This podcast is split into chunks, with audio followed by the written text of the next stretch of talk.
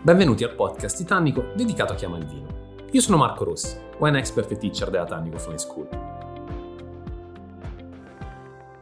Se un amico kazako vi dovesse invitare a cena, la prima cosa che vi aspettereste di trovare sulla tavola è sicuramente vodka.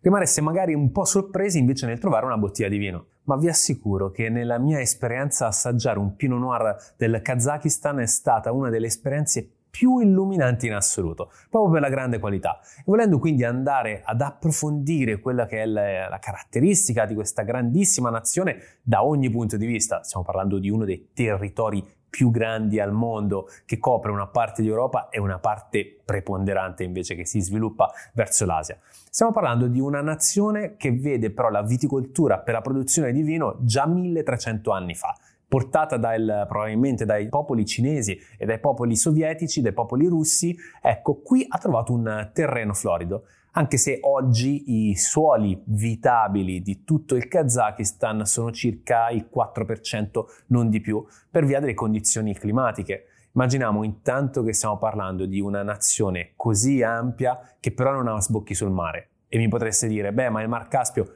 è un lago di fatto grandissimo, però stiamo parlando di un lago, quindi non va in nessun modo a beneficiare oppure a dover sfidare quella che è l'influenza del mare. Ha però nella zona nord-est quelle che sono le pianure della Siberia, quindi si apre a un freddo quasi glaciale e non ci deve stupire se la viticoltura di questo paese si sviluppa quasi tutta nella parte proprio a sud del Kazakistan. Non siamo troppo lontani dalla Cina per intenderci. Abbiamo quindi una, una nazione che è così ampia che non possiamo andare a generalizzare assolutamente.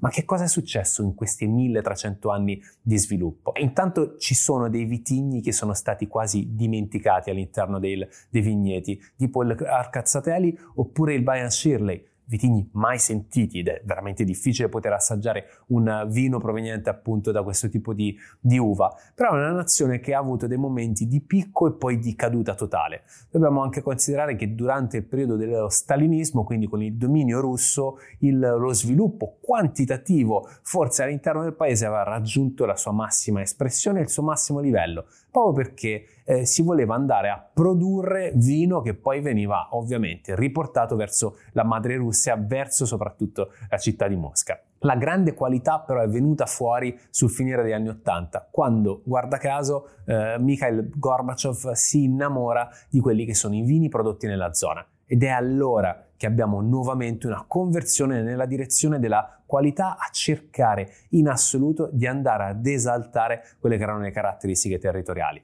Dobbiamo considerare però che gli inverni qua sono veramente rigidi, abbiamo temperature molto basse e quindi la pratica, che è molto diffusa anche in Cina, di andare a sotterrare la pianta della vite è diventata una pratica necessaria per far sopravvivere proprio la pianta. Quindi si va a creare un cumulo di terra fondamentalmente all'interno al, al, vigneto, quindi in un sistema a filare e quando abbiamo bisogno sleghiamo proprio la pianta da quello che è il palo di sostegno e la spingiamo a terra andandola a ricoprire con la terra che avevamo posizionato nel mezzo. Quindi nel periodo di dormienza della pianta avremo in realtà due cumuli sotto filare. Questa è una pratica molto, molto diffusa. Ma quali sono i vitigni che hanno dato i migliori risultati, a parte quelli tradizionali che però riteniamo essere consumati più localmente piuttosto che sui mercati appunto internazionali? Beh, troviamo sicuramente il Pinot Noir, che qua ha un'espressione tipica, quasi unica, in cui la nota finale è sempre dominata dalla liquirizia,